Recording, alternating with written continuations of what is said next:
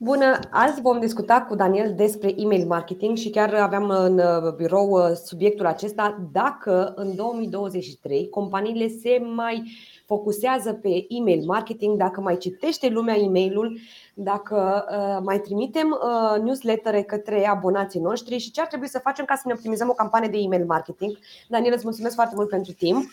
Bună, Alexandra! Aș începe cu prima întrebare legată dacă companiile și oamenii mai citesc și dacă companiile mai trimit newslettere. Pentru că eu personal dau skip la toate. Sigur, sunt statistici care spun că până la 81% dintre companii încă folosesc newsletterul nu pot să spun ca principal canal de comunicare și de comercial, să spunem, dar este un canal de bază pentru mare parte dintre companii încă. În principal, cred că cred că asta se întâmplă pentru că newsletterul încă a rămas un canal foarte intim de comunicare. Uh-huh. Dar, desigur, faptul că foarte multe companii încă îl folosesc nu garantează neapărat succesul și nu ne spune că newsletterul este eficient pentru toată lumea. Poate fi doar dacă urmăm niște trenduri, niște tactici de optimizare a acestui canal și lucruri de genul. Bun, și atunci ce ar trebui să facem? Să presupunem că avem o bază de date deja. Cum am gândit o strategie de email marketing? Ce ar trebui să urmărim ca să măsurăm cumva un succes al unei campanii de genul acesta? Dacă avem deja o bază de date, ar fi câțiva pași. În primul rând, nu ar trebui să ne culcăm pe ureche, că dacă avem pe oamenii abonați, automat succesul este garantat. În primul rând trebuie să ne uităm. Dacă baza aceea de date este veche, este mai veche de, să spunem, de 2 ani, lucrul ăsta ar putea să reprezinte o problemă pentru noi, pentru că, așa cum știm, din 2021, undeva în ultimul trimestru, Apple a făcut niște schimbări pe partea de privacy de date și a oferit utilizatorilor oportunitatea de a bloca anumite date.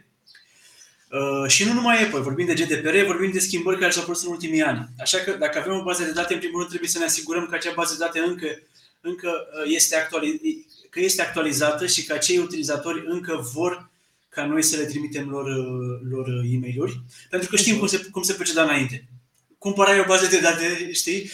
Nu știu, poate ai urmat o strategie ok, nu știu, ai dat un e-book contra unei adrese de e-mail și așa mai departe. Dar în principiu trebuie să ne asigurăm că acea bază de date este ok, este corect alcătuită și oamenii de acolo încă doresc să primească de la tine newsletter. Uh-huh. În principiu se spune că motivul numărul 1 pentru care oamenii își dau un subscribe de la newsletter este, de exemplu, este topicul irelevant pentru ei, care poate fi de la început irelevant sau poate deveni în timp. De asta trebuie să fii atent la ce trimiți, să analizezi tot timpul feedback-ul utilizatorilor și așa mai departe. Un alt motiv ar fi lipsa de, să spunem, cred că l-am spus deja, lipsa de a avea o continuitate în partea asta de optimizare. Și asta înseamnă să măsurăm foarte bine datele pe care le obținem, să le analizăm cum trebuie și să ne rafinăm lista în așa fel încât tot timpul să avem actualizată, tot timpul să ne asigurăm că oamenii care sunt acolo sunt potriviți pentru ceea ce trimitem pentru ei și asta se vede foarte bine în feedback-ul pe care îl dau. Asta înseamnă, știi că în fiecare tur de mailing există mai multe seturi de date. Avem rata de deschidere, rata de click, rata de bounce, care poate să fie soft, poate să fie hard bounce și mai avem și acele date de care toată lumea fuge. Vorbim de spam, vorbim de unsubscribe.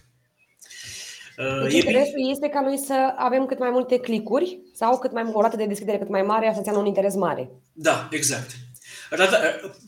Primul pas este rata de deschidere mare, pentru că arată că ți-ai optimizat bine mail-ul, în primul rând, la nivel de titlu, de subiect, la nivel de descriere, la nivel de timp, de perioadă în care ai trimis acel newsletter și așa mai departe, dar după asta avem rata de click, unde acolo vezi cu adevărat dacă interesul pe care ți l-a arătat inițial în rata de deschidere se concretizează. Pentru că tu poți să întrezești interesul cu un mail, cu un titlu catchy, cu ceva interesant, dar când ajung pe mail să nu-mi placă ce e acolo sau să mă simt cumva înșelat de ce ai vrut de ce am crezut că o să găsesc aici și așa mai departe. Dacă ai o rată mare de deschidere și ai o rată mică de click, aici nu poate fi neapărat rău, dar ar putea să fie un semnal de alarmă. Pentru că, ok, acum să spunem că te iert. Nu-mi dau un subscribe pentru că încă îmi place ce faci, dar dacă nu am mers mai departe, bine, poate nu am fost interesat de produsul pe care mi l-ai oferit acolo, sau de serviciu, sau de informații, sau așa mai departe. Știi? Și aștept următoarea dată următorul mail, știi? Dar dacă se repetă treaba asta de 2, 3, 4, 5, 6 ori, deja ar trebui să mă aștept, ca acel utilizator își pierde interesul în față de conținutul meu. Oricum, treaba asta se duce ușor, ușor și în zona de spam.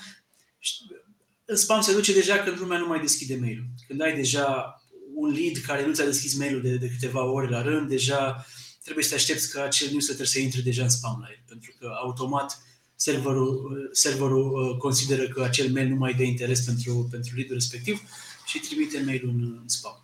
Uh-huh. Mai facem ceva cu cei care au dat unsubscribe sau ăia sunt pierduți?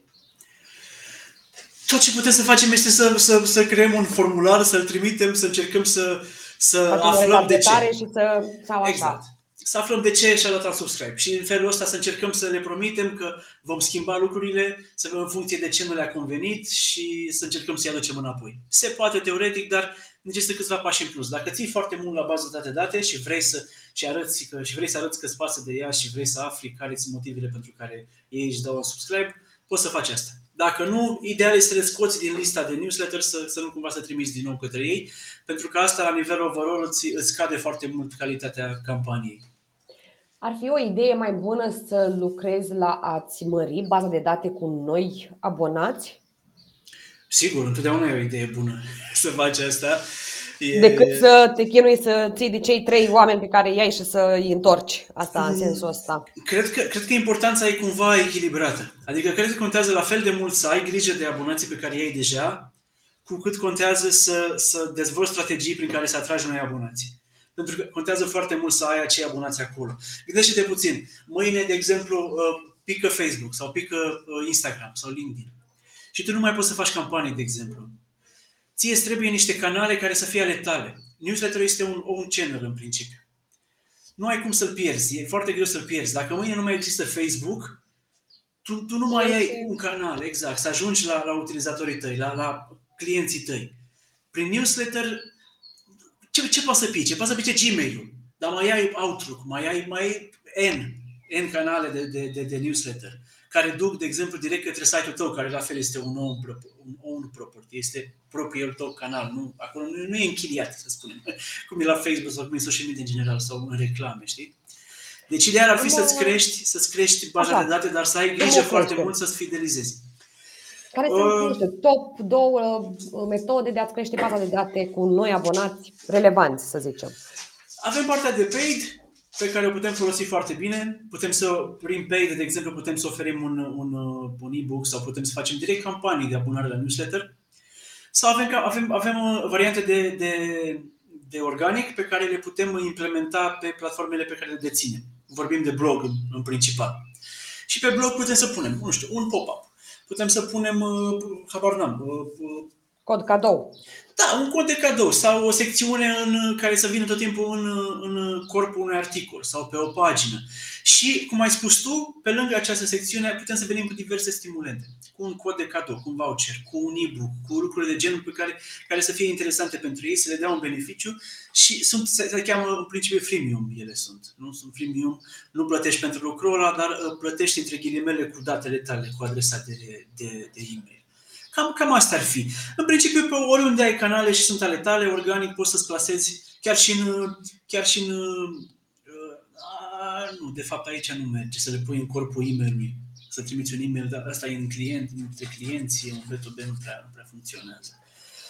Hai putem să recapitulăm. Important este să avem o bază de date pe care o putem crește, să fie actualizată, să fie relevantă. Da. Apoi identificăm metrici pe care îi urmărim în strategia noastră. Să avem o rată de deschidere destul de mare, să avem o rată de click, așa ne dăm noi seama dacă ceea ce am făcut a fost ok sau nu. Da. Pe partea asta de text, de mesaj, de creativ, care ar fi e-mail-ul perfect? Punem poze, scriem doar text, o să fie ceva how-to, dăm ofertele pe e-mail până nebunim și tot dau unsubscribe. În principiu, cel puțin în 2023, a început să se meargă foarte mult pe personalizare, pe ceea ce își doresc pe ceea ce își doresc utilizatorii din baza de date. Și aici putem să aflăm lucrul ăsta prin A/B testing, de exemplu. Și se merge foarte mult pe personalizarea titlurilor, pe personalizarea corpului e-mail-ului.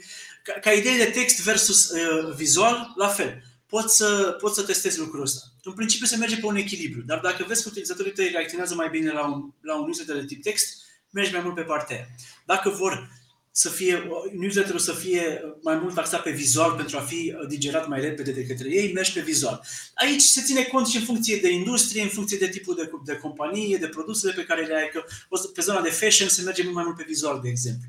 Da. Dacă mergi pe o zonă mai mult de business to business, în care trimiți newsletter-ele periodice cu articole, de exemplu, sau lucruri de genul, acolo mergi pe text mai mult.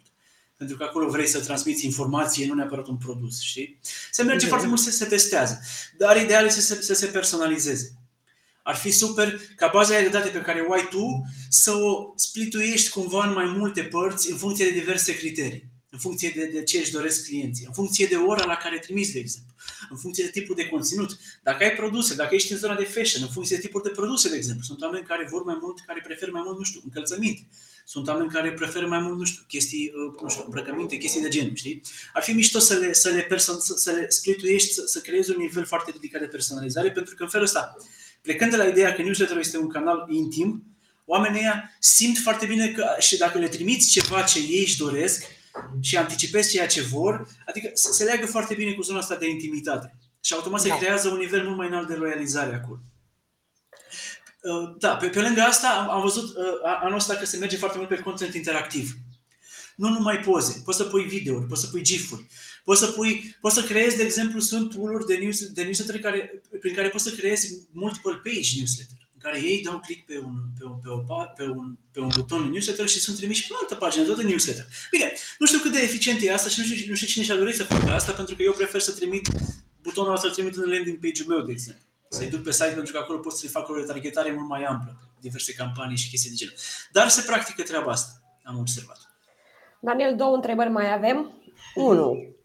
Trimitem zi de zi, săptămânal, odată la 6 luni. Cum îi indicați, trimitem newsletterele astea, astfel încât nici să nu spamăm, da, nici să nu pierdem legătura cu abonații? Ok. Statisticile spun că rata cea mai mare de interacțiune o ai luni, marți și miercuri. Nu știu de ce. Asta spun statisticile, sunt făcute pe diverse, teste și studii făcute pe treaba asta. Ca și ore undeva între 9 și 12 sau 12 și 15. Aici am găsit gen HubSpot spune asta. E un studiu de la HubSpot. În principiu poți să începi cu perioadele astea, cu zilele astea și cu orele astea. Dar ideal este să testezi și să vezi ce se potrivește cel mai bine pentru tine. Noi am avut clienți unde joi se trimitea cel mai bine. Sau vineri, de exemplu. Da. Orele, de exemplu, poate să fie seara. La noi au fost și seara, de exemplu, între 9 și 11 noaptea. Au fost rate de deschidere foarte, foarte mari acolo. Aia e, trebuie să pleci de la niște statistici, pentru că sunt foarte bune, e un foarte bun punct de plecare, dar de acolo rafinezi în funcție de ce situație particulară ai tu. Nu e ok să... Ok. Și o altă întrebare legată de tool-uri. Ce tool-uri folosim să trimitem un newsletter? Sau care sunt cele mai populare, care sunt cele mai folosite? Aici sunt foarte multe. Și cred că foarte multe sunt... multe dintre ele sunt deja create cumva să-ți ofere niveluri mai ridicate sau mai joase de personalizare, sau în funcție de ce ai tu nevoie particular. Sunt tool-uri care sunt specializate foarte mult pe zona de e-commerce, de exemplu. Sunt tool-uri care îți oferă integrat, pe lângă partea de newsletter, îți oferă și sistem de trimitere de SMS-uri, de pildă. Chiar vrem să începem noi să lucrăm un astfel de tool, e vorba cu de marketer, se cheamă. Dar în principiu avem Mailchimp, de exemplu, avem ActiveCampaign, avem MailerLite, avem Mooncent, avem Drip, Mailjet și așa mai departe. Sunt foarte multe. Poți să-ți alegi în funcție de preț, în funcție de ce ai înăuntru, în funcție de nivelul de date pe care le adună, pentru că și aceste tool-uri diferă în zona asta. Ai un tool care îți oferă mai puține date și e mai ieftin, de pildă. Sunt tool-uri profesionale care sunt mai complexe în zona asta. Sunt tool-uri care se integrează direct cu site-ul tău, de pildă, și poți să creezi niște chestii foarte interesante. Depinde. În funcție de ce îți dorești tu, Du-te în Google și caută. Da. Și îți găsești cel mai bun tool acolo pentru tine. Daniel, îți mulțumesc foarte mult pentru timp, pentru informații. Sper ca cei care ne-au urmărit video să găsească informațiile pe care noi le-am transmis valoroase. Eventual, dacă aveți întrebări, ne puteți scrie un comentariu. Dacă vreți să ne mai vedeți, dați-ne un subscribe sau follow. Zi bună, spor la treabă și la trimis newsletter-e. Mersi, zi bună. Pa, pa.